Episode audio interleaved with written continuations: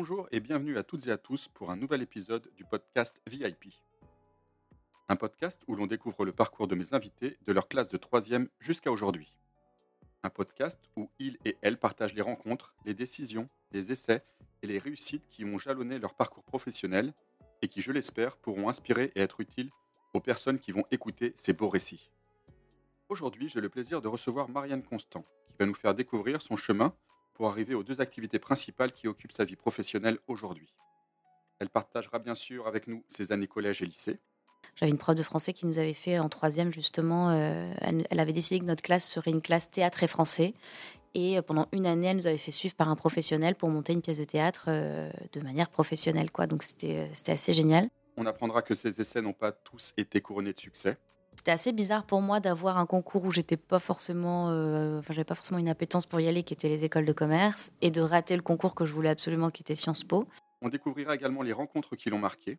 Ma manager était tellement incroyable, c'est-à-dire euh, à la fois exigeante et euh, donnant de la reconnaissance, permettant de se développer, accompagnant, etc., qu'elle aurait pu me faire vendre des saucisses sur la plage, je l'aurais fait. On abordera aussi les moments difficiles de sa carrière. La deuxième année, je suis passée en RH opérationnel, c'est-à-dire euh, j'avais euh, 400 personnes dont je m'occupais d'un point de vue RH, donc euh, HRBP, euh, l'équivalent, enfin voilà. Et en fait, euh, là, ça a été horrible. Et puis, on recevra sa grand-mère Lucette, qui nous parlera des créations artistiques de sa petite fille. Et ma petite fille, elle fait un spectacle qui s'appelle Schneck. Alors moi, je comprends pas, je sais pas trop ce que ça veut dire, mais c'est c'est super. Et en gros, elle fait plein de personnages euh, très grinçants. Alors, comme dirait Serge Gainsbourg, Ça vous a plu, hein? Vous en demandez encore? Eh bien, écoutez l'histoire. ou plutôt l'inspirant parcours de Marianne Constant, de sa troisième au collège Michelet à Toulouse, jusqu'à aujourd'hui avec son One Woman Show. Bonjour Marianne, Bonjour. merci d'avoir accepté cette invitation pour participer à, à ce, nouveau, ce nouvel épisode de Vos inspirants parcours. Avec plaisir. Et c'est parti, et c'est parti avec les deux premières questions qui sont des questions de, de, Ma- de Martin Tissier pour un petit peu se mettre en jambe. Et donc, ma première question, ça va être quel est ton super pouvoir ou le super pouvoir que les personnes de ton entourage te trouvent? Eh ben écoute, mon super pouvoir, c'est que je fais très bien le cri du coq. Et en fait, quand je suis à la campagne et qu'on marche et que je fais un cri du coq, souvent les coqs des fermes alentours me répondent. Donc voilà, je peux te le faire là au micro, mais ça peut casser un peu les oreilles. euh. bah, Je veux bien parce que moi, mon, mon fils l'avait essayé, c'était en, on était en voyage dans une ferme, il avait enregistré le coq, et donc et après il faisait, il, il- il faisait play pour que le coq se réponde. Mais là, je veux bien, euh, si c'est vraiment... euh, Tu baisseras le son alors s'il y a besoin. Ok. Pas mal, pas mal. Un petit peu enroué ce matin, mais, euh, mais voilà. Bon, là, on est, on est chez toi sur Paris, donc il n'y a, pas eu de- y a pas eu de réponse. Non, c'est bien dommage d'ailleurs. on essaiera, on essaiera en tout cas de- d'utiliser ton enregistrement pour voir si ça, si ça marche bien. Merci. Et quelle est ta routine matinale, si tu en as une? Eh bien, écoute, euh, mes matins sont très différents les uns des autres parce que chaque jour je fais des choses assez différentes. Donc, j'ai pas une routine précise à part le fait qu'il faut que je petit déjeune euh, avec un thé, des tartines avec de l'huile d'olive. Euh, et euh, voilà. Par contre, ma vraie routine, elle arrive à 10 heures et c'est mon café. Et là, j'ai un vrai rituel où je me fais un café dans une tasse très précise que personne d'autre dans la maison n'a le droit d'utiliser. Et, et ça, c'est mon moment de gros kiff. c'est le café de 10 heures, quoi. Et à quoi elle ressemble cette tasse? C'est une tasse à bordure assez épaisse et où il y a écrit dessus The older you get, the better you get, unless you're a banana. Donc je traduis plus vieux tu deviens, meilleur tu deviens, sauf si t'es une banane. Voilà. Elle a une histoire, cette, euh, cette tasse? Pas du tout. Je l'ai acheté euh, quand j'habitais en Angleterre euh, dans un petit magasin et en fait j'adore juste euh, sa forme, sa texture, enfin tout. j'ai- J'aime beaucoup cet objet quoi. On reviendra sur cette période en Angleterre où tu as acheté, durant laquelle tu as acheté cette, cette tasse. Donc merci pour ces, ces deux premières questions. Et puis bien sûr, après ces deux premières questions, bah, il y a la fameuse question dans quel collège tu es allé quand tu étais jeune? Moi, j'ai grandi à Toulouse. euh, et du coup, j'étais au collège Michelet, qui est un collège du centre-ville de Toulouse. euh, voilà, sans, sans prétention. Donc tu étais à Toulouse en troisième. Et à cette époque-là, tu étais quel style d'élève, Marianne? Moi, j'étais plutôt le style euh, assez studieuse. Euh, je faisais bien mes devoirs, j'essayais d'avoir des bonnes notes, euh, j'essayais de voilà d'être dans les premières, etc. Euh, après, c'était un collège qui était pas facile. Il y avait pas mal de violence dans ce collège. Il y avait voilà, c'était pas c'était pas le, collège le plus facile. Et donc à la fois j'étais studieuse, puis à la fois des fois j'avais des moments où je faisais rien pendant des semaines. Enfin, c'était un peu une alternance entre les deux quoi.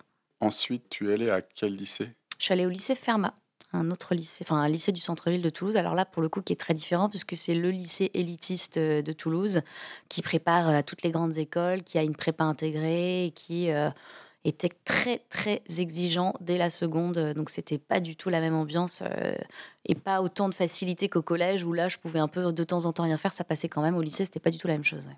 Et ça veut dire que tu as pu intégrer ce lycée parce que tu avais le, le bon dossier ou parce que Ouais, il y avait une histoire de dossier, puis une histoire de, de carte géographique. Là, je rentrais dans, dans ces critères-là. Mais, et puis ma sœur avait fait Fermat, euh, voilà. Mais, euh, mais il fallait avoir un dossier, ouais. Ok. Et, Après, ça reste un lycée public, hein, donc... euh, Ouais. ouais, ouais. et ensuite, donc, moi, quand je- j'ai- j'ai j'ai- j'ai parcouru ton, ton profil LinkedIn, euh, je me suis dit, euh, bah, dès, dès le lycée, elle allait, on, on sent qu'elle a, qu'elle a fait euh, voilà, plutôt la filière littéraire et, et commerce. Et puis, en fait, non, tu m'as corrigé. Donc, quelle filière tu avais en tête quand tu, quand tu étais au lycée? Et ben, j'ai choisi S. Euh, ça a été un choix mûrement réfléchi et un petit peu subi quand même, dans le sens où moi j'étais quand même beaucoup plus atterrée effectivement par euh, tout ce qui est littéraire ou économique. Euh, mais j'avais un dossier pour faire S et la voie royale c'était S, c'était ce qui allait m'ouvrir toutes les portes. Et donc, bah, en gros, il fallait que je fasse ça si je voulais être sûre d'avoir toutes les portes ouvertes pour moi. Et en fait, j'ai fait ça, donc effectivement, parce que j'avais le niveau à ce moment-là, mais pas du tout pour le, goût des maths ou quoi que ce soit. Et j'avais tellement peur que ça me ferme des portes d'aller en littéraire, en économique, parce qu'on me l'avait tellement dit. Et comme je ne savais pas du tout quelle porte je voulais ouvrir, bah du coup, j'ai choisi S. Et durant ce- cette période euh, collège et lycée, est-ce qu'il y, y a des profs qui t'ont marqué, qui t'ont inspiré? Oui, il y a des profs qui m'ont marqué, euh, des profs qui, euh, étaient euh, très ouverts, qui nous ont ouvert notamment à tout ce qui était théâtre. J'avais une prof de français qui nous avait fait en troisième justement, elle, avait décidé que notre classe serait une classe théâtre et français. Et pendant une année, elle nous avait fait suivre par un professionnel pour monter une pièce de théâtre de manière professionnelle. Quoi. Donc c'était assez génial. Euh, et euh, une prof de bio en seconde qui était extraordinaire. Enfin voilà, il y a, des super profs hein, qui, te marquent et qui te donnent envie et goût pour la matière. Moi, je sais qu'en maths, ma moyenne, elle dépendait souvent du prof et pas du travail que j'y mettais. Mais il y avait des profs qui m'inspiraient, j'étais, ça y est, j'étais bonne, et puis des profs qui m'inspiraient pas trop, et là, bah, la, moyenne chutait. Quoi. C'est vrai que moi, quand j'y repense, euh, moi je me suis orienté vers la bio après le lycée, donc S. Et c'était, je pense, aussi grâce à une prof, une prof de sciences nat, en effet. Et tu as mentionné en troisième, donc euh, cours de français euh, lié à des cours de théâtre, ou en tout cas à un projet théâtral. Ouais. Est-ce que euh, c'est ça qui t'a donné envie de plus tard faire du théâtre, comme on le verra? Euh, oui et non, mais quand même plutôt non. Euh, je faisais du théâtre depuis que j'avais eu 9 ans, donc ça faisait déjà, quand on a fait ce projet en troisième, ça faisait déjà 4 ou 5 ans que je faisais du théâtre, et en plus, je faisais du théâtre dans le même endroit où la prof de théâtre a fait ce projet théâtral. Donc cette année-là, j'avais le projet théâtral avec ma classe et ma classe de théâtre euh, à côté avec ce même théâtre. Donc c'était euh, avec les mêmes profs en plus. Donc, euh, donc ça, disons que ça a confirmé mon goût pour le théâtre. Et d'ailleurs, j'étais très contente parce qu'il y avait trois rôles principaux dans cette pièce et je, je fais partie, je faisais partie des trois rôles principaux. Mais c'est vrai que mais ça partait d'avant, on va dire. Ça avait commencé avant. Et là, on arrive donc post-bac. Tu as fait S, mais vers quoi tu te diriges? Est-ce que tu te diriges vers le, domaine scientifique? Alors non, euh, parce qu'en fait, euh, encore une fois, je, je m'en sortais, mais je n'aimais pas forcément ça, même si j'aimais bien la bio, j'aimais bien la physique-chimie, mais vraiment les maths, c'était pas mon truc. Euh, mais encore une fois, peur de me fermer des portes, et j'avais dit à mes parents, je ne ferai jamais prépa, justement pour pas, pas répondre un peu au code qui était attendu de moi, etc. Et notamment parce que, en fait, dans mon lycée, ça faisait trois ans qu'on nous parlait que de la prépa, matin, midi et soir, et donc par euh, rébellion, il est hors de question que je fasse ça. Sauf qu'en fait, euh, j'ai passé les écoles de commerce post-bac en ne sachant pas du tout dans quoi je m'engageais. Euh, je les ai eues. Et en fait, j'ai eu trop peur de partir de chez moi. J'avais 17 ans et euh, finalement, j'ai dit non, non, mais euh, j'ai trop peur de partir, je suis pas prête. Et j'avais passé Sciences Po aussi parce que pour le coup, je voulais vraiment Sciences Po et je ne l'ai pas eu. Et donc, je me suis dit bon, bah, je vais préparer Sciences Po et finalement, bah, du coup, je suis allée en prépa et je suis allée en prépa BL, euh, qui est une prépa littéraire avec une grosse option quand même maths et économique et sociale, sciences économiques et sociales. Donc je me fermais vraiment aucune porte puisque je continuais toutes les matières au final, mais à un niveau prépa. Et là, pendant deux ans, bah, je me suis passionnée. En fait, j'ai trouvé les sujets euh, ouais, vraiment absolument passionnants. Euh, enfin, j'étais dans des matières euh, qui me parlaient à moi, et notamment l'histoire, l'anglais, enfin le français, j'adorais ça.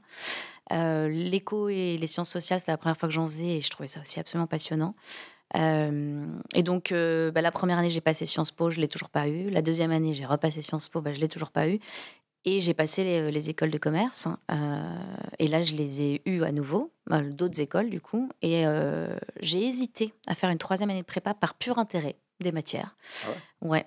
ouais. vraiment, on appelle ça QB. Et je me suis dit, bah, en fait, j'ai envie de QB parce que j'adore ce que j'apprends.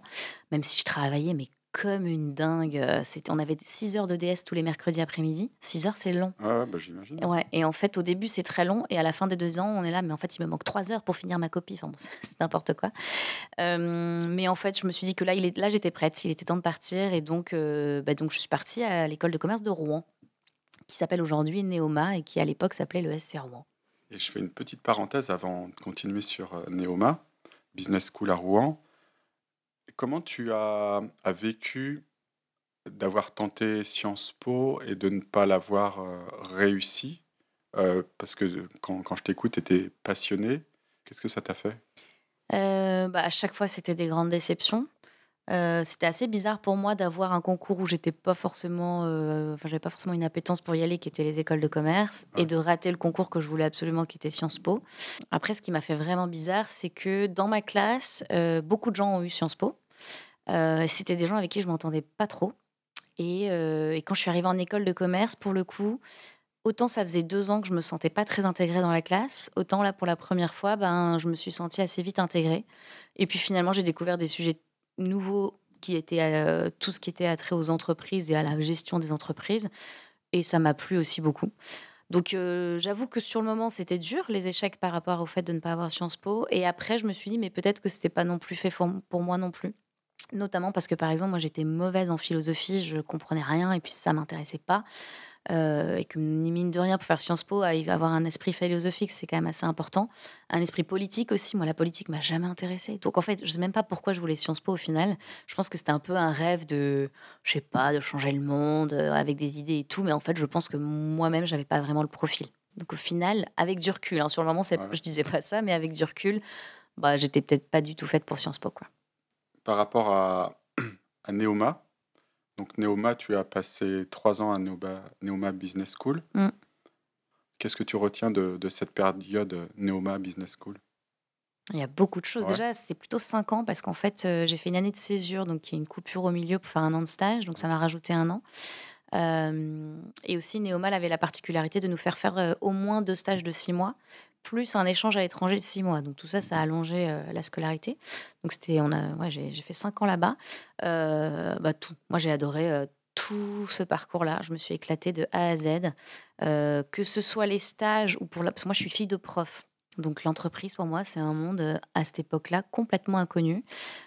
donc les stages, je, débarquais, je, je, découvrais tout, quoi. Tout était nouveau. Et j'ai trouvé ça génial de découvrir ce monde-là.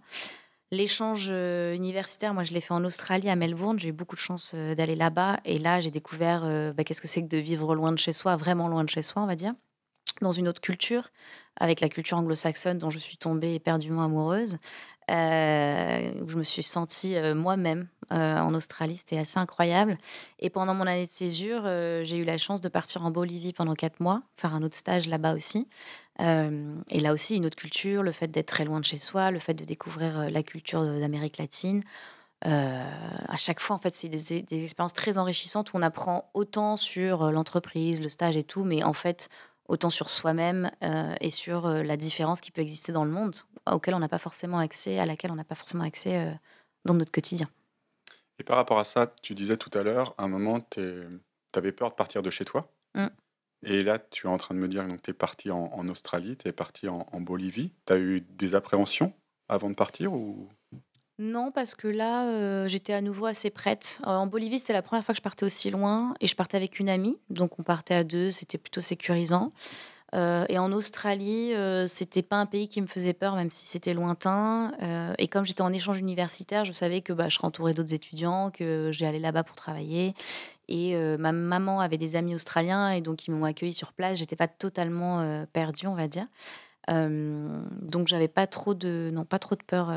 En fait, une fois qu'on est parti de chez soi et qu'on a un peu coupé ce cordon-là, je trouve que c'est plus facile d'aller à la découverte du monde et, et en sachant que de toute façon j'avais une date de retour, donc c'était pas euh, c'était pas je partais pas pour une durée indéterminée euh, Ouais. aussi loin. Et, et la langue, quand tu quand es parti, euh, donc, soit en Bolivie et ensuite en, en Australie, tu étais fluente dès, dès le début ou t'as... Alors, progressé euh, j'ai fait exprès de choisir ces deux pays, enfin un pays où on parlait espagnol, un pays où on parlait anglais, parce que je voulais renforcer ces deux langues-là.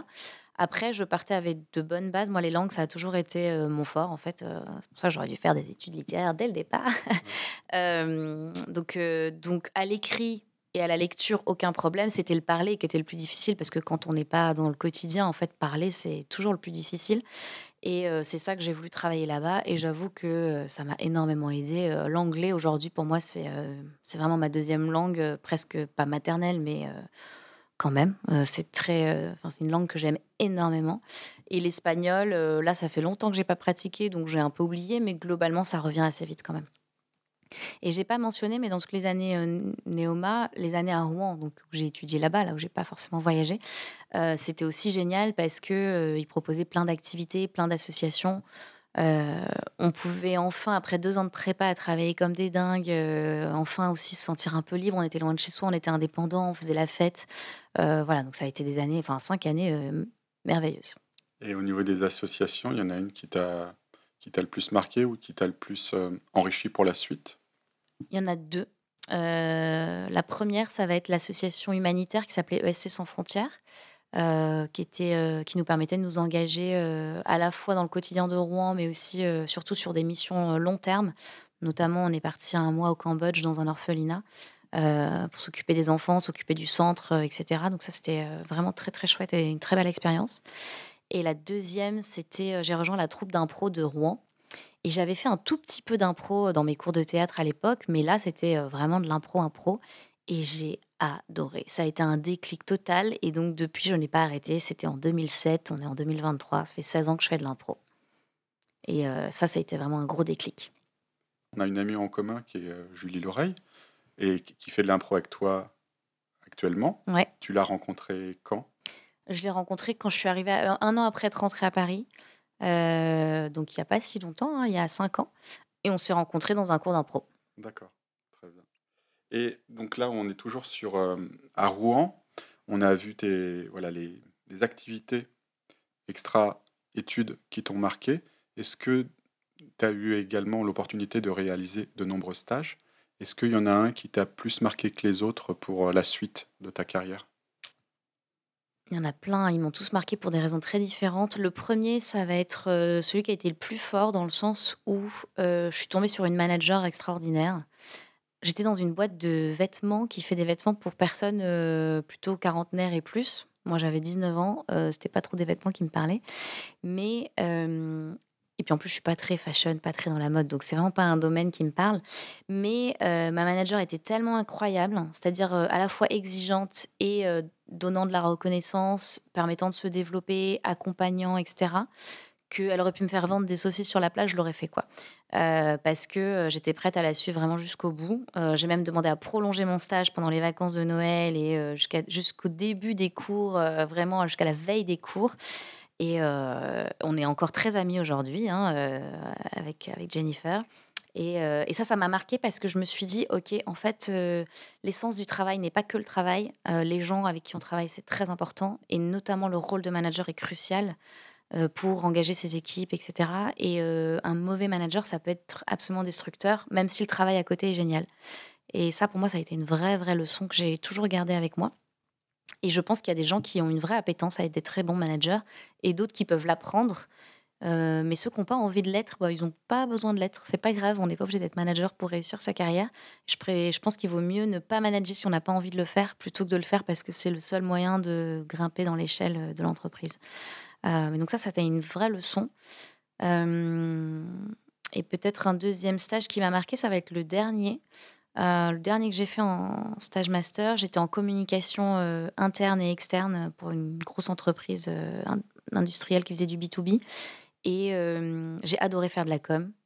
C'était de la com RH et de la com externe aussi. On était partenaire des JO de Londres à l'époque en plus, donc il y avait plein de com super sympas organisés à faire, des événementiels, etc.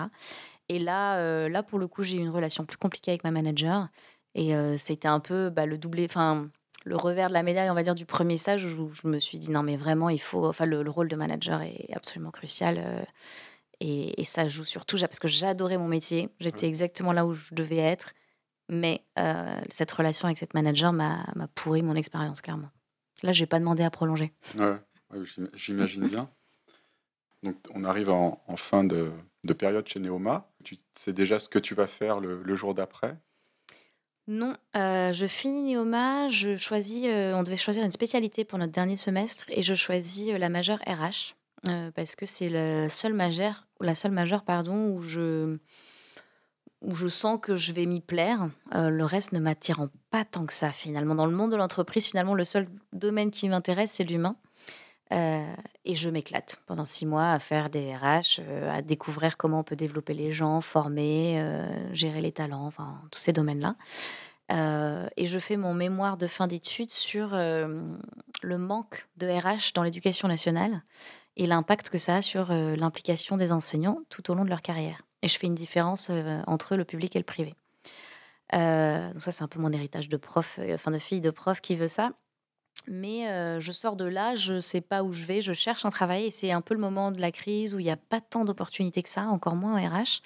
Donc je mets un peu de temps à trouver un travail, je me dis mince, on nous avait un peu promis la voie royale en sortant d'école de commerce et puis là finalement c'est pas si facile de trouver un job.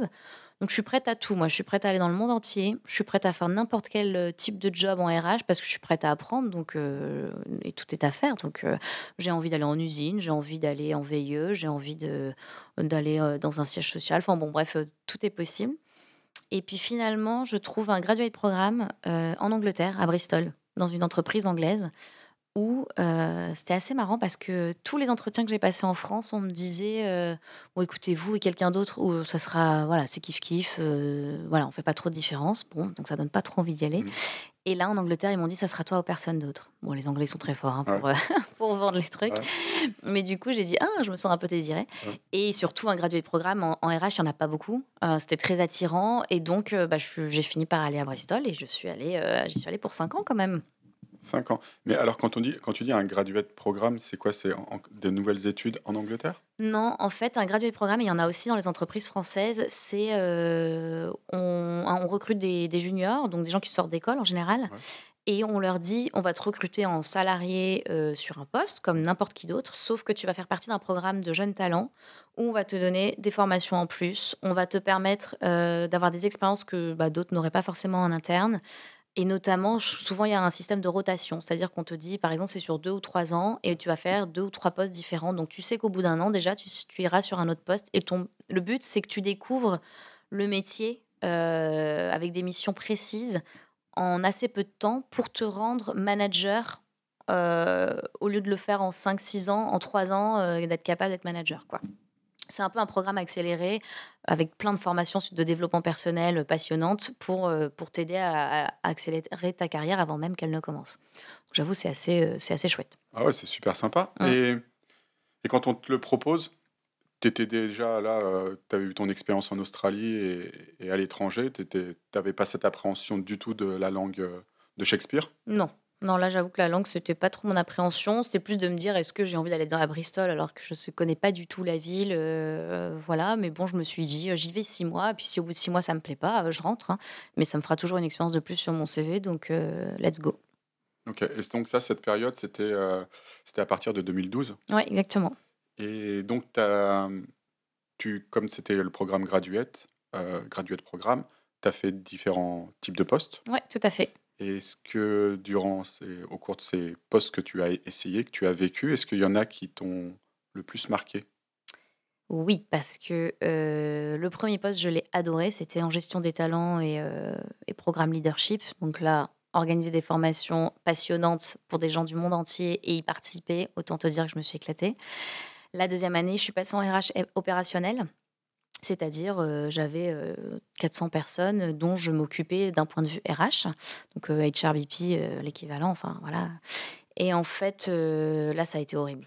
Euh, ça a été horrible, j'ai fait un burn-out, hein, ça a été euh, catastrophique. Ouais, parce que euh, j'étais pas prête à ça en fait.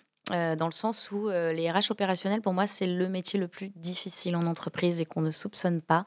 Dans le sens où euh, on nous demande de gérer toute la merde, on ne nous dit jamais merci. Et en fait, nous, on n'était pas venus pour ça à la base. On était venus parce qu'on aime bien les gens et qu'on aime bien développer et aider les gens.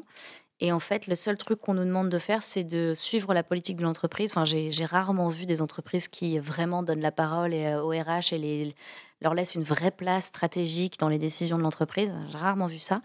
Et en fait, du coup, on se met à appliquer des décisions business qui, pour nous, des fois, n'ont pas totalement de sens ou qui sont, pour moi, c'était en désaccord total avec mes valeurs. Et en fait, euh, c'est pas tenable dans la durée d'être en désaccord avec ses valeurs. Et euh, quand on a aussi 400 personnes à gérer, en- ben moi, je recevais des centaines de mails par jour, euh, plus tout ce que je devais gérer en plus. Et en fait, euh, là, j'ai pas tenu. J'ai pas tenu, j'ai fait mon burn-out et j'ai une collègue, heureusement, qui m'a sauvée en me disant Je vois que là, tu t'enfonces profondément. Est-ce que tu veux pas revenir dans ton ancienne équipe le temps de te refaire quoi? Et c'est ce que j'ai dit oui tout de suite. Et je suis revenue dans mon ancienne équipe euh, faire un projet euh, peu stratégique pour que justement j'ai pas trop de pression, etc. Euh, et ça, ça m'a complètement sauvée. Voilà, donc ça, ouais, ça m'a marqué, ouais. J'ai un grand, grand respect pour les RH. Si vous m'entendez et vous êtes en RH, grand respect pour vous. Et merci pour tout ce que vous faites. Moi, j'espère que mon euh, Maude, Maude, qui travaille en- dans, dans le secteur RH, te- t'écoutera. Je pense qu'elle sera aussi, elle te comprendra Mm. par rapport à ça. Et en plus, le truc horrible, c'est quand tu dis aux gens je travaille en RH, la première réaction c'est oh là là, j'aime pas les RH. Toi, tu dis bah ouais, mais on fait ce qu'on peut, hein, vraiment. Ouais. On n'a pas de moyens et en plus, on doit faire euh, beaucoup trop de choses. Donc, une collègue amie te, donc, te propose de revenir à ton ancien poste avec des activités différentes. Mm. Et ensuite, tu as fait d'autres postes?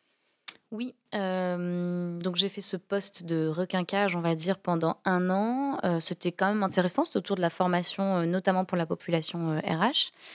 Et ensuite, en fait, c'était quand même pas un poste qui demandait un plein temps. Donc, a- au, moment où moi j'ai commencé à aller mieux, bah, je me suis un petit peu ennuyée. Et c'est un moment où j'ai commencé à avoir un déclic autour de tout ce qui était diversité et inclusion en entreprise un sujet dont on ne parlait absolument pas dans mon entreprise, alors qu'il y avait quand même 38 000 employés, donc on pouvait se dire que c'était un sujet important. Mais, euh, ce n'était pas le cas. Et donc j'ai fait beaucoup de recherches, j'ai interviewé beaucoup de personnes, et je me suis dit, tiens, euh, il faut qu'on fasse quelque chose, euh, nous. Et comme j'avais du, temps, j'ai commencé à un peu soulever les foules en interne. Et, euh, et en fait, j'ai mis un nom après dessus, mais finalement, je suis devenue intrapreneur, c'est-à-dire de- d'essayer de changer les choses sur un sujet à l'intérieur de mon entreprise. Et moi, mon sujet, c'était la diversité et l'inclusion. Euh, j'ai un peu trop remué les foules, donc ça a énervé la PDG qui m'a convoqué dans son bureau en mode euh, Qu'est-ce que c'est que ce truc-là? Qu'est-ce que tu es en train de faire? Ça, ça m'embête. Et ce qui était marrant, c'était qu'elle m'a dit Moi, je veux de la méritocratie, il est hors de question que qu'on fasse de la, la discrimination positive dans cette entreprise. Et je lui dis bah, C'est génial, parce qu'on veut la même chose, et je vais te prouver par A plus B qu'aujourd'hui, on fait de la discrimination positive pour un certain type de personnes, et qui étaient euh, notamment des hommes blancs. Et donc, je lui ai prouvé ça, et en fait, elle a dit Ah, ok. Et donc là, elle m'a dit bah, C'est ton projet. Elle m'a donné euh, 200 000 livres, un nouveau chef, et puis c'était parti, quoi. Euh, donc moi j'étais assez euh, contente, hein, j'avoue Ouais. que c'était un, voilà, un beau succès on va dire. Euh, ça, ça m'a pris un an et demi avant d'arriver à ce qu'elle dise ça. hein. C'est très long. le- quand on est intrapreneur, il y a beaucoup de jeux politiques, il y a beaucoup euh, Du lobbying. de lobbying, beaucoup de lobbying à faire pour, euh, pour changer les choses. Euh, et puis après, au bout de six mois, à essayer d'implanter des choses, euh, en fait, je me suis rendu compte que euh, c'était beaucoup trop lent. Pour moi, j'avais l'impression de bouger un mammouth. Et euh, c'est beaucoup d'énergie. Déjà, que ça faisait un an et demi que j'avais mis pour avoir la décision que c'était OK que je puisse faire ça. Mhm. On m'avait quand même demandé de rester secrète. Donc, j'avais un job secret, donc ce qui Wow. était assez ridicule sur un, un, un sujet qui appelle justement au contraire qu'on en parle Ouais. et que, et que, voilà qu'on fasse communauté au- autour de ce sujet. Et donc, euh, je me suis dit, moi, le mammouth, là, j'ai plus l'énergie. J'ai déjà fait mon burn-out chez eux en plus, donc euh, je pense que ça va. Euh, et donc, je suis partie. Je suis partie en me disant, je vais le faire. euh, si un jour je retravaille sur ces sujets de diversité, je vais le faire à ma sauce et euh, je- avec l'in- l'intention de ne pas bouger un mammouth, mais de, de, au contraire, de créer plein de petits papillons. Le 3 octobre 2016, je démissionne. Avec une fierté et un bonheur, pas possible. C'est pour ça que tu te souviens de cette date? Euh, oui, et entre autres parce qu'il fallait rester jusqu'au 37 ans pour, 37 ans pour avoir son bonus. Donc je suis restée jusqu'au 30 septembre et je crois que le 3 octobre était un lundi. Donc euh, c'est pour ça que je m'en souviens. Ok, très bien. Et quand tu, tu pars le, le 3 octobre, est-ce que tu sais où tu vas? Non. Euh, non, je ne savais pas où j'allais et j'avais pas envie de savoir euh, parce que je me suis dit, c'est un moment où je me suis dit, écoute Marianne, toute ta vie, tu as suivi des rails qui étaient bien tracés, euh, de faire des études, de faire une grande école, d'avoir un travail en entreprise. voilà, c'était, ça s'est bien passé, tu as, suivi tes petites rails. À aucun moment, tu t'es posé, tu t'es dit, c'est quoi mon vrai rêve et si j'avais le courage, je ferais quoi? Et donc, je me suis dit, j'avais mis de côté euh, un peu d'argent, j'avais un an devant moi. Je me suis dit, écoute, tu te donnes un an pour échouer. C'est-à-dire, alors pas échouer en mode euh, on va tout faire pour échouer, mais en mode tu vas tester les choses que tu as toujours rêvé faire. Et si ça marche pas, c'est pas grave parce que tu t'es donné cette permission en début d'année de faire des choses qui peut-être ne marcheront pas, mais au moins tu les auras testées, tu n'auras pas de regrets derrière. Et donc j'ai appelé euh, ça failing gracefully. Donc échouer avec grâce, parce que l'idée c'était pas de voilà de m'échouer en, en m'écrasant par Ouais. terre, mais de m'échouer en ayant un petit peu de grâce quand même. Euh, et le but c'était de tester plein de choses. Certaines marcheraient, certaines marcheraient pas, mais au moins je n'avais pas de regrets sur euh, sur où est-ce que j'en étais dans ma vie. Et alors, Marianne Constant, il y a quoi dans cette, euh, cette liste, justement? Alors, il y avait plein de choses et j'ai évidemment pas tout fait, mais euh, bah, j'ai coécrit un livre avec des gens de, Noé, de Neoma, par exemple. Euh, j'ai fait des courts-métrages avec des amis, euh, dont un, enfin même dont deux, qui ont été primés dans pas mal de festivals. Euh, j'ai accompagné des jeunes à apprendre l'anglais dans le sud-ouest de l'Angleterre, en mode colo. Bon voilà, j'ai fait plein de trucs à droite à gauche. Je me suis ennuyée, chose que j'avais pas fait depuis très longtemps. J'aime pas du tout l'ennui, donc c'était pas évident pour moi. Et puis, euh, au fond de moi, j'avais très envie de tester des choses de comédienne un peu plus loin que juste les courts-métrages, mais je n'ai pas eu ce courage, donc je ne l'ai pas fait. Par contre, j'ai euh, une dame avec qui j'avais fait une conférence sur la diversité euh, six mois plus tôt qui me dit Tiens, je vois que tu as quitté ton entreprise, que fais-tu maintenant? Et je lui dis Bah rien, je, je me cherche. Et elle me dit Est-ce que ça te dirait de faire une formation sur les biais cognitifs? C'est-à-dire de donner des formations à l'entreprise. Et ma règle pour cette année-là, c'était de dire oui à tout, sauf si vraiment j'en avais pas envie. Mais par contre, si j'en avais juste peur, c'était un grand oui. Et donc j'ai dit oui. Euh, mais en me disant, je ne sais pas du tout comment faire une formation et je ne sais pas du tout assez de choses pour parler trois heures des biais cognitifs. Donc, euh, qu'est-ce que ça va donner? Et euh, ce qui était bien, c'est qu'elle m'a accompagnée, c'est-à-dire que j'ai pu l'observer une fois. Ensuite, on a co-animé ensemble. Ensuite, j'ai fait une formation où elle m'a regardée, où donc elle était dans la salle au cas où. Et ensuite, elle m'a lancée toute seule, quoi. Euh, bah, c'était génial. Moi, j'avoue que les premières formations, elles n'étaient pas euh, fameuses, fameuses. Elles Ouais. étaient euh, correctes, mais clairement, c'était pas, c'était pas foufou. Mais au fur et à mesure, je commençais à en faire de plus en plus. Puis elles m'en donnaient de plus en plus. Et je me suis dit, mais en fait, déjà, j'aime beaucoup ce que je fais. Je reste dans le monde de l'entreprise. Je suis passionnée par ce sujet depuis des années. Donc, j'en parle pendant trois heures à des gens. Et je suis payée pour. Et je commence à en vivre. Bon, mais peut-être qu'en fait, c'est ça qu'il faut que je fasse. Et donc, en fait, on va dire depuis février 2017, je suis formatrice en entreprise. Alors après, j'ai diversifié les sujets, mais j'ai commencé sur ces euh, biais cognitifs et euh, diversité en entreprise. Euh, et ça fait sept ans que je fais ça, du coup. Non, sept ans. Six ans.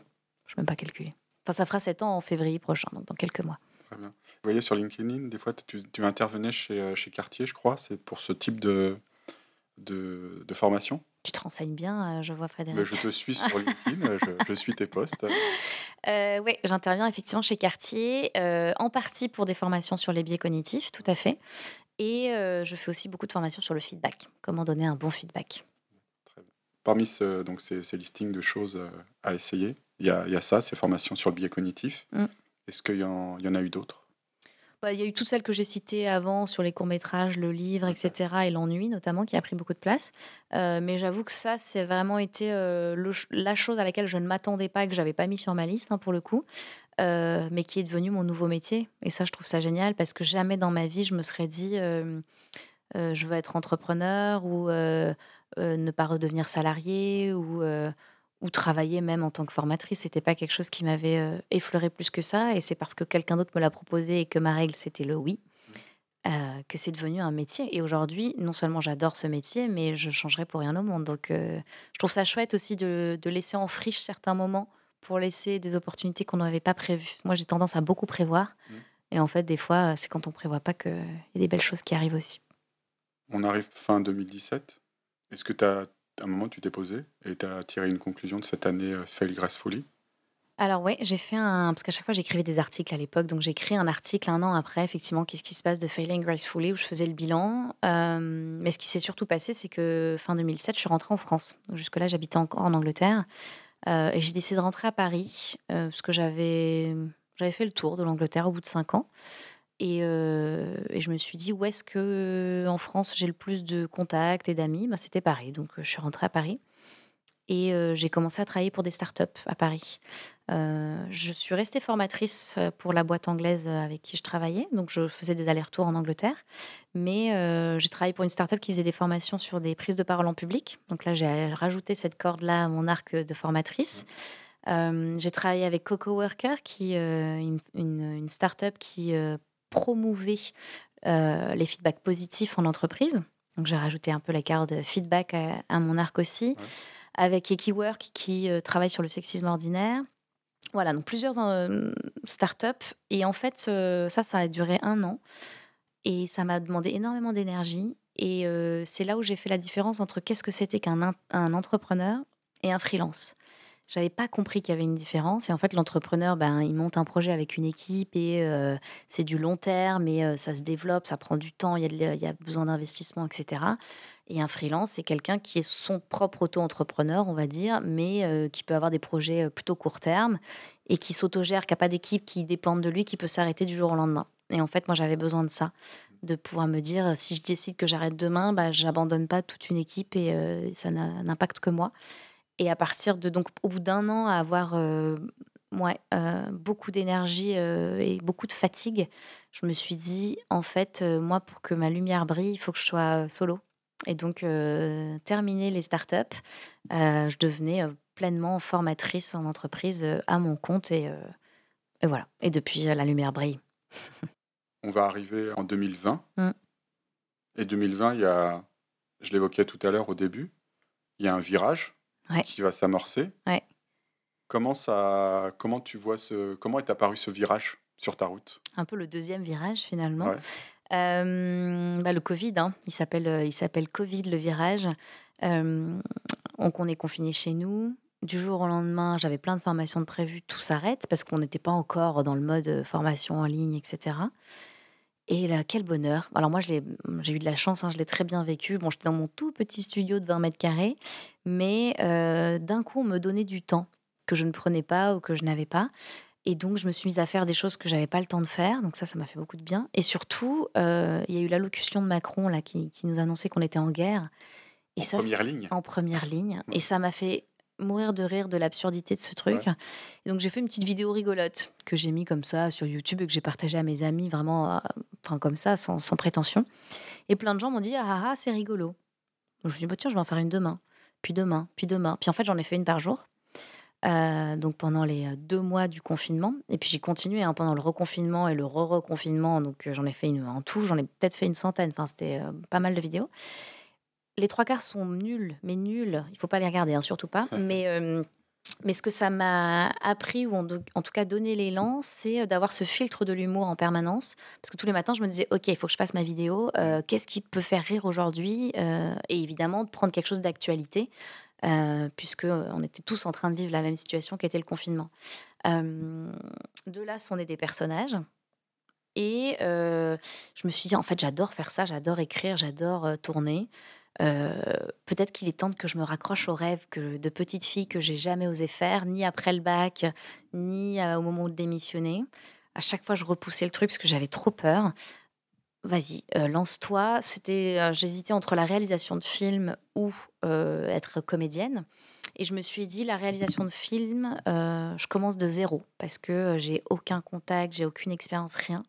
Comédienne, ça fait quand même 20-25 ans que je fais du théâtre et de l'impro. Je commence pas de zéro. Peut-être commence par ça, puis on verra après pour le cinéma. Et je me suis dit, surtout, le fais pas toute seule parce que ça fait déjà des années que tu essayes et que tu as trop peur. Donc, il faut que quelqu'un te botte les fesses. Mhm. Et donc, j'ai rejoint une école d'humour à, à- à Paris qui s'appelle le HAS, l'école de l'humour et des arts scéniques, euh, qui est une formation euh, en deux ans, plus une année avec un metteur en scène si on le souhaite. Et moi, j'ai fait les trois ans, du coup, euh, deux ans de cours et un an avec une metteuse en scène. Donc, j'ai terminé en juin de cette année, donc trois ans plus tard. Et bah, aujourd'hui, en fait, j'ai le bonheur de te dire que je suis comédienne et humoriste. Félicitations. Et comment tu as entendu parler de le HAS Euh, bah, j'ai regardé sur Google, hein, école euh, de l'humour. Je suis tombée sur ça. Déjà, je savais même pas qu'il y avait une école de l'humour. Il y en a même, euh, à l'époque, il y en avait que deux sur Paris. Et je suis allée en faire un stage dans les deux, d'une semaine en juillet euh, 2020, pour comparer. Et je suis tombée en amour et un gros coup de cœur pour le HAS. Donc, la décision a été très facile. Et, euh, et c'était parti, quoi. J'ai signé tout de suite. Quand on arrive à le HAS, est-ce qu'on arrive bah, déjà avec un projet? Où on part vraiment from scratch, de zéro? Ça dépend des gens. Moi, j'arrivais avec pas grand-chose. Euh, dans l'été, j'ai fait mes premières scènes euh, dans des comédie clubs euh, en anglais, parce qu'en fait, je trouvais ça beaucoup plus simple d'écrire en anglais qu'en français. Donc, je crois que j'ai même pas fait de comédie club en français. Ah si, j'ai dû en faire un, mais sinon, c'était en anglais. Donc, j'avais un petit texte quoi qui faisait 5-6 minutes que j'avais travaillé avec un ami. qui était pas très très bon, mais qui était quand même qui commençait quelque chose, on va dire. Mais bon, voilà, c'est tout. hein. Donc, globalement, on commence quand même pas mal from scratch. Et après, la hum, spécificité de l'EHS que moi j'ai adoré, c'est qu'il travaille énormément sur le développement personnel. Et moi, ça faisait 15 ans que je faisais du développement personnel. J'étais en mode, ça va, je me connais, euh, c'est bon, on va pas. Et en fait, on se découvre euh, tout le temps. hein. Donc, euh, donc, même à l'EHS, même à plus de 30 ans, bah, j'ai continué de me découvrir, et notamment dans l'écriture. En fait, on va chercher très loin. Pour, pour faire rire, il faut aller chercher loin des choses qui nous touchent. Et donc, on continue de se découvrir. euh, Enfin, je continue de me découvrir encore aujourd'hui euh, quand j'écris. Donc, euh, donc voilà. Et vous étiez une promo de combien? Ma promo, on était 15. Mm. Enfin, en fait, euh, la première année, je l'ai fait dans une, une classe un peu à part euh, de gens qui ne faisaient pas cours tous les jours parce que je fallait que je continue de travailler à côté. Donc, on n'était que quatre. Mais la deuxième année, euh, j'ai rejoint la, la classe principale, donc j'avais cours tous les jours et là, on était 15. Et quand est-ce que tu as commencé à... Moi, je t'ai vu quand au- Donc, moi, je t'ai vu une de tes premières... euh, Une des premières moutures Mm. du, du résultat du travail que tu as effectué à- au sein de l'EHAS. Tu... C'était quand ça tu m'as dit? C'était à la fin des deux ans, des deux premières années de l'EHS. Donc, c'était il y a- c'était en juin 2022, Juin 2022, c'était au... à l'Apollo. à l'Apollo. Donc là, tu arrives déjà avec des, avec des personnages. Mm. Et, et, moi, ah oui, j'avais une peur, c'est quand je me suis dit, euh, bah, je vais aller la voir. Parce que euh, moi, je, te suivais donc à distance, euh, surtout via LinkedIn, parce qu'on sait pas, après, on ne s'est pas forcément recroisé.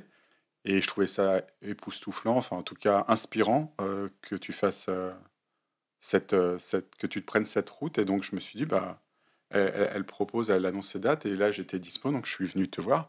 Et j'ai- il y a un truc que j'avais peur, je me suis dit, imagine, c'est bof, tu la croises, tu vas te sentir obligé de, bah, de dire que c'était bien. Et puis en fait, j'ai super bien rigolé, tu m'as fait penser vraiment à des, à des humoristes, quand j'y repense de temps en temps, qui ont des personnages comme Jérôme Commandeur ou, ou Laura Felpin, et j'ai vraiment bien rigolé. Et, et donc j'étais, enfin j'étais fier en tout cas après de pouvoir t'écrire sans, sans faire de, sans mentir, de dire putain t'as as bien assuré. Donc euh, j'en profite pour te le redire. C'était vraiment un, un travail de qualité.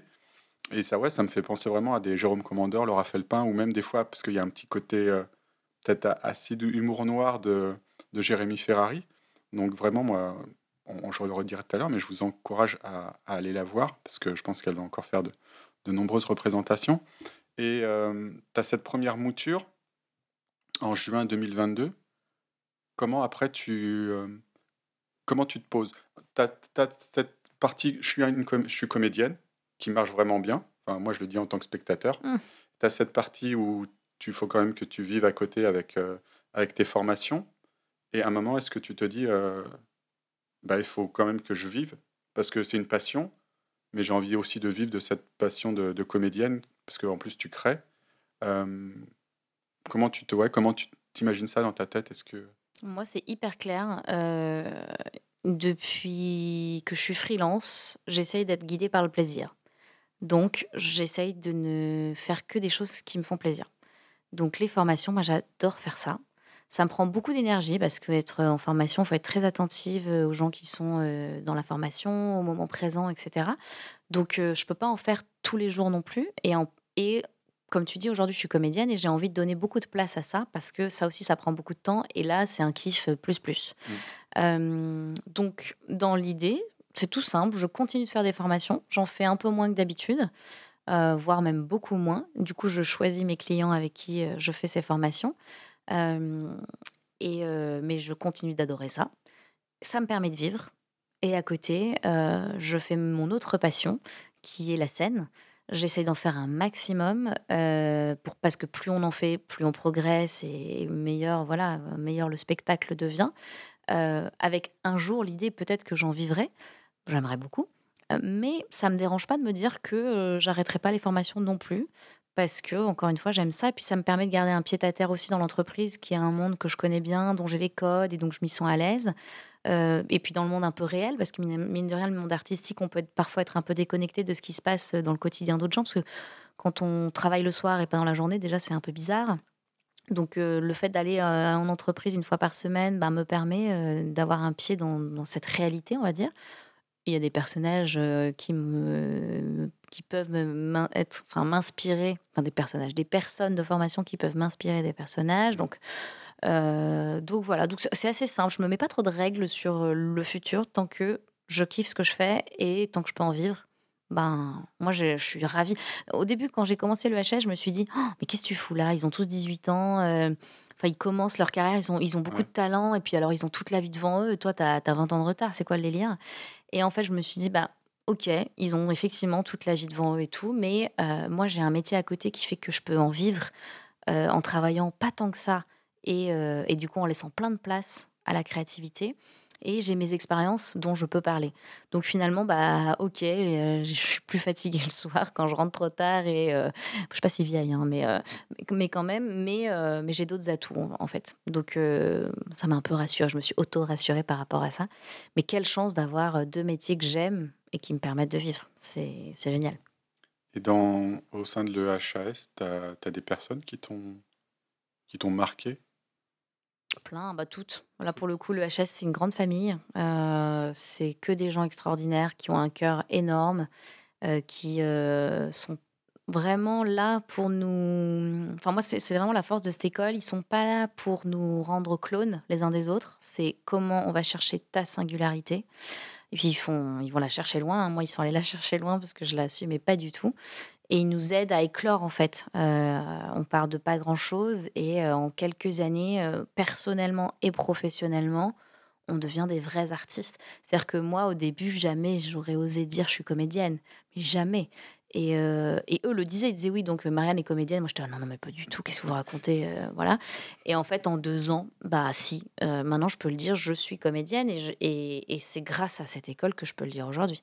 Et ça veut dire qu'ils ils, vont un peu creuser, creuser dans ta personnalité, dans ton histoire, parce que des fois, une fois j'entendais euh, Fabien Olicard qui interviewait Navo, qui, a, qui écrit pour certains humoristes, et Navo, pour qu'il puisse écrire pour les humoristes, euh, en fait, il prend surtout des cafés avec les personnes, il apprend à les découvrir, à les questionner, et à partir de là, à partir peut-être un ou deux mois, il commence à leur suggérer des, des pistes d'écriture.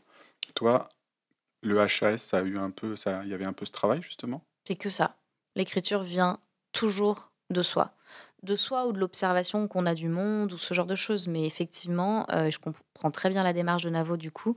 Pour moi, euh, en tout cas, la démarche a été de creuser en soi pour extraire quel est le message que j'ai envie de dire. Euh, parce que faire rire ses copains, c'est accessible à tous, on va dire, et c'est très chouette. Il faut, le faire parce que c'est très important.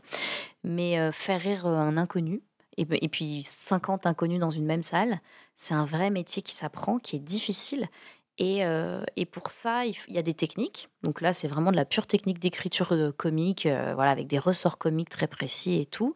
Mais il y a aussi quel est le message que j'ai envie de faire passer? Est-ce que je fais juste rire et c'est OK?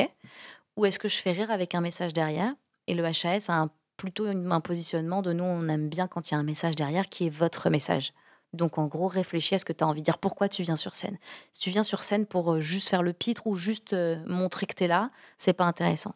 Si tu viens sur scène pour partager vraiment quelque chose avec le public, euh, qui peut être touchant, qui peut être dur, qui peut être plein de choses, mais peu importe, mais si tu viens pour avec un message, là c'est intéressant. Et c'est et, et voilà, c'est ce qu'on a travaillé en tout cas.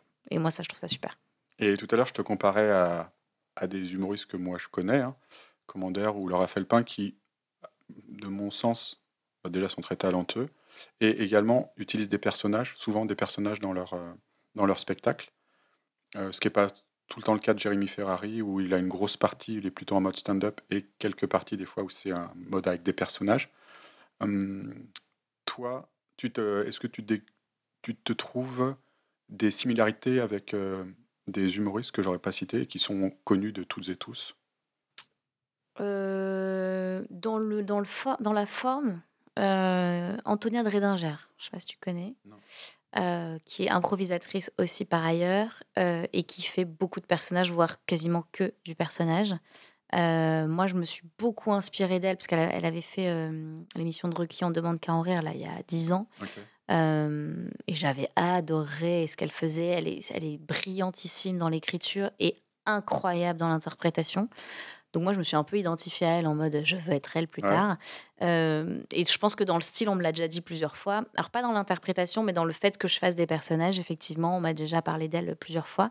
Par contre, dans l'humour, dans le, tu parlais de l'humour noir tout à l'heure de Jérémy Ferrari.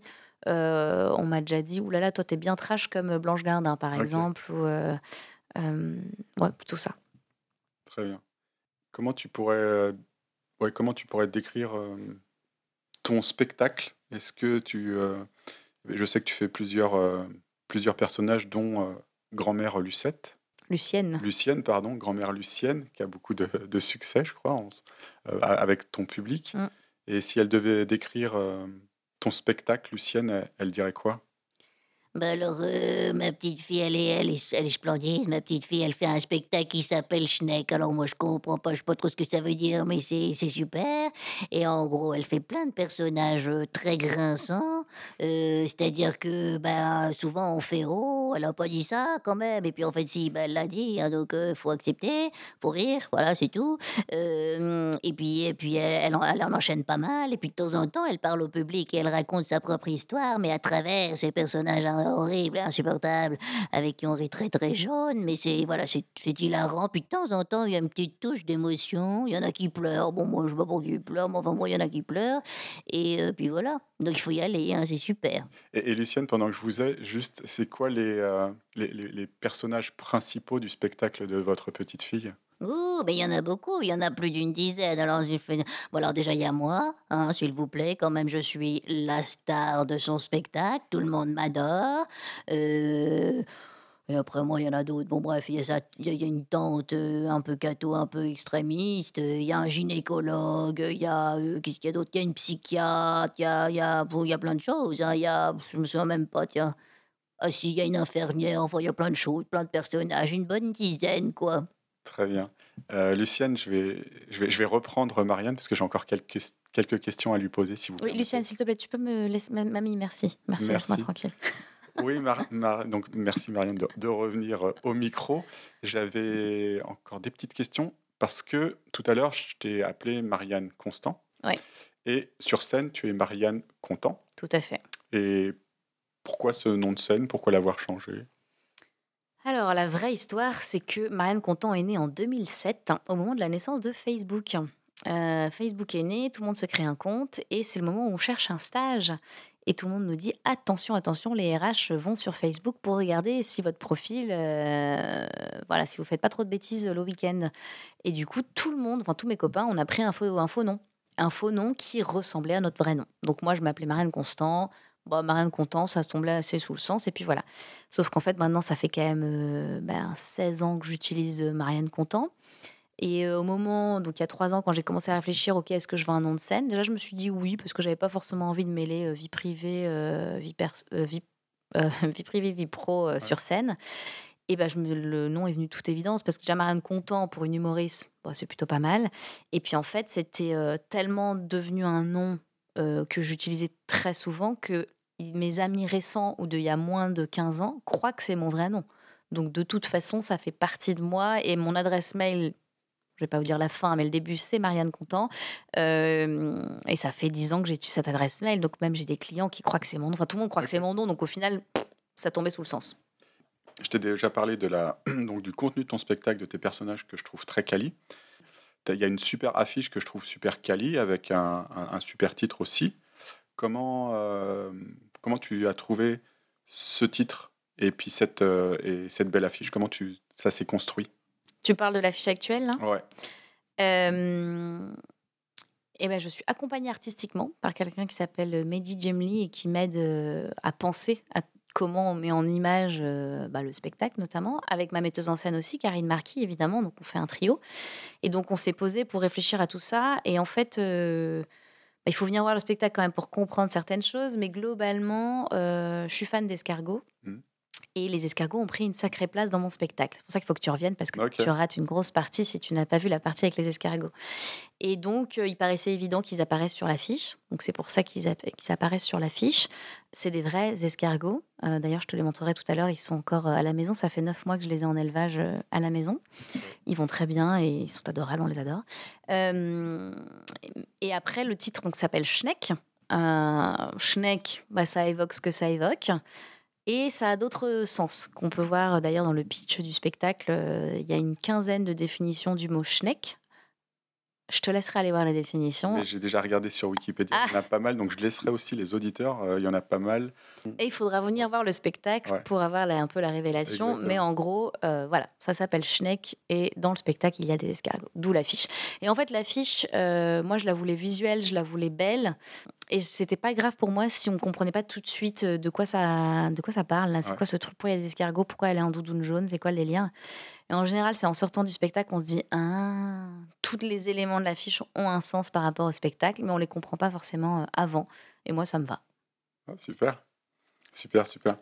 Et avant de, de finir, est-ce que tu aurais bah, des livres, des documentaires, des séries ou quelque chose à, à partager avec les auditeurs, auditrices et euh, sans, toi libre si tu en as un, deux ou trois ou quatre. Euh?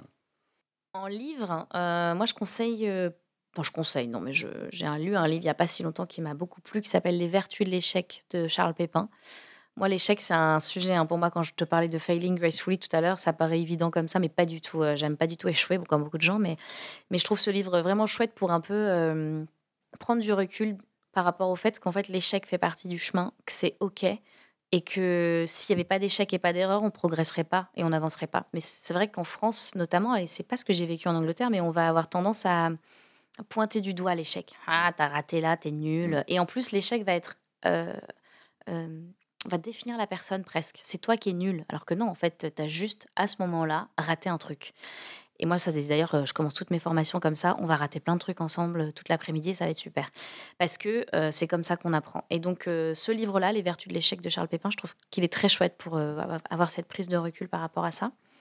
Un documentaire que je regarde en ce moment et que j'adore, qui est sur Netflix, si vous avez Netflix, qui s'appelle Notre planète, avec David Attenborough et qui euh, est magnifique. C'est un documentaire sur la planète, donc euh, ça va voir les océans profonds, l'Amazonie, le désert, etc. Tout en montrant aussi les impacts euh, du changement climatique et à la fin de certains épisodes de proposer des solutions, de comment on pourrait changer les choses. Et les images sont absolument fantastiques. Et après le déclic, moi, qui, le livre déclic que je conseille à, à, tout le monde et notamment aux femmes, euh, qui c'est lui qui m'a fait le déclic pour euh, me lancer dans les sujets de diversité et inclusion. C'est le livre de Sheryl Sandberg qui s'appelle En avant toute ou Lean In en anglais. Euh, vraiment, je l'ai lu, je l'ai posé, j'ai dit mais qu'est-ce que c'est que ce truc? Il faut que je change le monde, il faut que, il faut que. Enfin, c'était une vraie prise de conscience sur les inégalités femmes-hommes et pour moi, ça a été, ça a été un. Enfin, c'est très facile à lire, elle écrit très bien, c'est assez court et belle petite claque. Donc, et après, euh, en série, il y en a plein. Euh, Friends, euh, Marvelous Mrs. Maisel, The Crown, La Casa des Papels. Enfin bref, il y en a plein. J'adore les séries. Merci Marianne. Et avant de conclure, Euh, là, on enregistre. On enregistre. On est, en, on est, bon, on est exactement le 28, euh, le 28 novembre. Et ça veut dire qu'en ce moment, tu joues encore euh, au boui-boui pour une dizaine de dates sur Lyon, les dimanches et lundis. Mais quand on va publier euh, cet épisode, ça sera sûrement déjà passé. Est-ce que tu as déjà une visibilité sur euh, des prochaines représentations? Oui. Donc, au cas où, je joue effectivement au boui-boui tous les dimanches, tous les lundis jusqu'au 25 décembre inclus. Et sinon, j'ai une programmation à Paris qui commence en février prochain à la Divine Comédie. Donc, février 2024, un mardi sur deux. Euh, et j'ai quelques dates de tournée. Donc, il y aura Toulouse, Marseille, Orléans. J'ai une date en Normandie aussi. Puis après, ça se construit au fur et à mesure. Donc, euh, en tout cas, n'hésitez pas à me suivre sur les réseaux euh, euh, Marianne parce que je mets au fur et à mesure voilà, les, dates sur, sur ma page. Mais en tout cas, venez me voir à Paris avec grand plaisir à la Divine Comédie tous les 15 jours. Tous les mardis, enfin, un mardi tous les 15 jours. Merci Marianne. Et ben moi, je vous encourage. En tout cas, moi, je prends date pour venir te voir en février pour voir, pour voir euh, la, belle version, nouvelle version avec les Schneck, euh, la nouvelle version de ton, de ton spectacle. Et moi, je- j'encourage en tout cas ceux qui nous écoutent à le faire. Marianne, euh, l'entretien euh, touche à sa fin. Marianne, Alors, du coup, est-ce ouais. que je peux rajouter un micro-truc Ouais, vas-y, vas-y. Parce que tu m'avais envoyé des questions à l'avance, il y en a une que tu n'as pas posée, que Ouais. j'aimais bien. Euh, et vous avez préparé une. Enfin, pas préparé, mais j'avais réfléchi à la Ah réponse. Et c'était tu donnerais quoi comme conseil à la jeune Marianne? Ouais, bah en plus, c'est la question que je pose à, à tout le monde Et que tu as oublié de et me j'ai, et poser que j'ai oublié de te poser, qui est vachement importante. Donc, si en effet, j'ai, j'ai oublié de te poser une, une question. Donc, ouais, qu'est-ce que tu donnerais comme conseil à, à la jeune Marianne qui était en troisième ou, ou à tous les, jeunes euh, collégiens ou lycéens Eh ben, je dirais deux ou trois choses, mais la première chose, c'est que euh, au moment de prendre des décisions, de toujours se demander si je le fais pour moi ou si je le fais pour les autres ou pour les attentes euh, de la société ou pour plaire aux autres, etc. Parce que vraiment, l'important dans la décision, c'est soi, quoi. C'est pas les autres. Et moi, j'ai plein de décisions que j'aurais prises différemment si j'avais eu ce conseil de se dire, euh, on n'est on n'est pas là que pour répondre aux attentes de nos parents ou de nos amis, etc. L'idée, c'est de se reconnecter à soi et de voilà, prendre des décisions pour soi. Et euh, de ne pas avoir peur de ses rêves, de ne pas hésiter à essayer de les réaliser, mais sans être naïf non plus. Parce que souvent, on se dit, ah, il, a il ou elle a réalisé son rêve, quelle chance et tout. Mais il y a un travail de dingue derrière. Il va y avoir des efforts à fournir monstrueux, mais ça vaut le coup. En gros, c'est euh, voilà, c'est pas facile. Le chemin est plein d'embûches, plein d'obstacles. Il y aura plein de moments où on en parlait. Il va y avoir des échecs, des erreurs et tout. Mais croyez-y. Et si c'est vraiment quelque chose que vous voulez au fond de vous, mais foncez. Et même si ça prend 20 ans à réaliser, mais, mais parce que là, après, c'est que du kiff, quoi. D'accord, merci. Et puis, j'aimerais compléter, et, et je pense que tu seras peut-être d'accord, mais il y aura aussi plein de personnes sur votre chemin qui seront là pour, euh, pour vous aider dans, dans ces aventures, même si elles sont difficiles. Clairement. Donc, euh, bah, un grand merci pour ce, ce petit rappel et qui pourra être utile à, aux uns et aux autres. Donc, euh, un grand merci, Marianne. Et puis, euh, si les personnes veulent te poser des questions, bah, elles, ont- elles utiliseront les, la les parties commentaires sur YouTube ou sur LinkedIn. Un grand merci, Marianne, pour Merci ta à toi. disponibilité. Au revoir. Merci, bye bye. Encore un grand merci à Marianne pour le temps qu'elle m'a accordé. Si vous souhaitez aller la voir en spectacle, eh bien, elle est en tournée dans toute la France. Si vous voulez la voir sur Paris, elle est à la Divine Comédie, un mardi sur deux à partir du 6 février 2024 jusqu'au 30 avril 2024. Vous pouvez également aller la voir au Manoir d'Hermos le 9 février, Orléans le 13 avril, Lyon 23 mai, Marseille 25 mai et Toulouse. Il va y avoir des dates à venir prochainement, donc je vous invite à, à consulter également soit son site internet, son compte Instagram, et puis également euh, le site euh, Billet Réduc, où vous verrez également que je ne suis pas le seul à faire l'éloge de son spectacle. Encore un merci à toutes et à tous de nous avoir écoutés, et je vous donne rendez-vous pour le prochain épisode avec Karen Chevalier.